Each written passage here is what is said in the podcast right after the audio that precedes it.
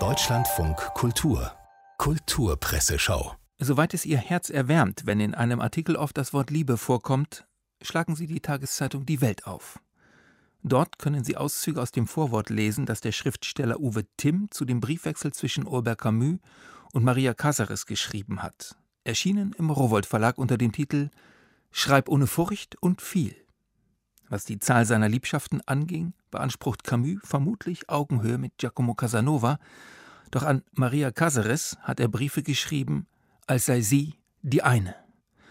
Ich liebe dich auf viele Arten, vor allem aber so mit dem Gesicht des Glücks und jenem Strahlen des Lebens, das mich immer zutiefst aufwühlt. Ich brauche dich, um mehr als ich selbst zu sein.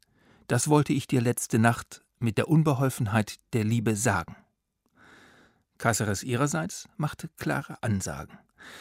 Das Glück, das du mir schenkst, indem du existierst, durch die bloße Tatsache, dass du existierst, nah oder fern, ist groß, aber, ich muss es zugeben, etwas vage, etwas abstrakt. Und Abstraktion hat noch nie eine Frau beglückt. Jedenfalls nicht mich.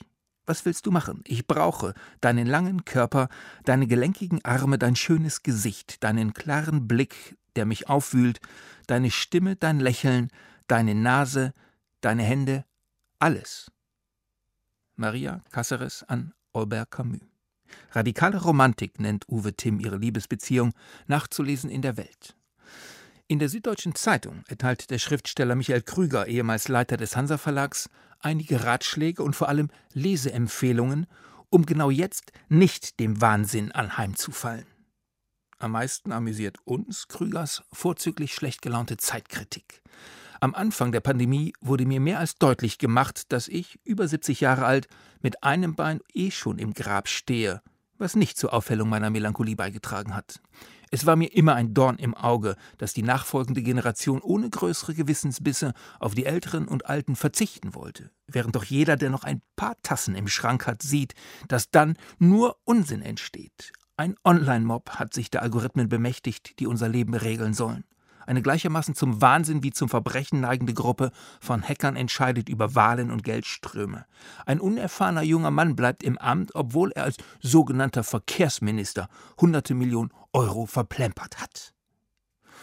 So der SZ-Autor Michael Krüger, der eine Unsitte vieler Älterer meidet, sich nämlich bei den Jungen einzuschleimen, als der Jugend eine höhere Existenzform. Derweil macht die Neue Zürcher Zeitung per Doppelseite einer populären Hoffnung den Gar aus. Ist Corona einmal überwunden, wird die Welt in die goldenen 20er Jahre eintreten. Das propagieren die Medien gerne. Dabei geht vergessen, dass wir längst schon Exzesse feiern, als ob es kein Morgen gäbe. Heißt es in der Unterzeile des Artikels, vielleicht liegen die Roaring Twenties bereits hinter uns, verfasst von dem Schriftsteller und Historiker Philipp Blom. Der nihilistische Hedonismus der 1920er Jahre war eine Antwort auf den Bankrott einer Welt, auf den Hochmut vor dem zivilisatorischen Fall, in dem die mächtigsten Nationen der Welt einander gegenseitig zerfleischten. Der nihilistische Hedonismus des frühen 21. Jahrhunderts ist vorübergehend durch eine Pandemie unterbrochen worden, die ein direktes Resultat einer unaufhaltsamen expansiven Globalisierung und Naturzerstörung ist. Sie trifft nicht auf Gesellschaften, die am Ende einer Katastrophe stehen, durch welche alle Prioritäten und Wertvorstellungen neu geordnet werden müssen. Im Gegenteil, diese Erfahrung steht ihnen noch bevor.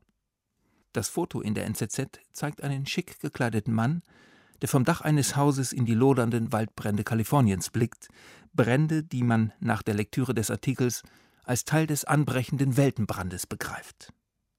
Doch bevor alles untergeht, kommt noch das Wochenende. Und weil Sie noch nicht wissen, wohin Sie sich in Ihrer freien Zeit orientieren sollen, eine Asset-Überschrift rät hin zur Schönheit.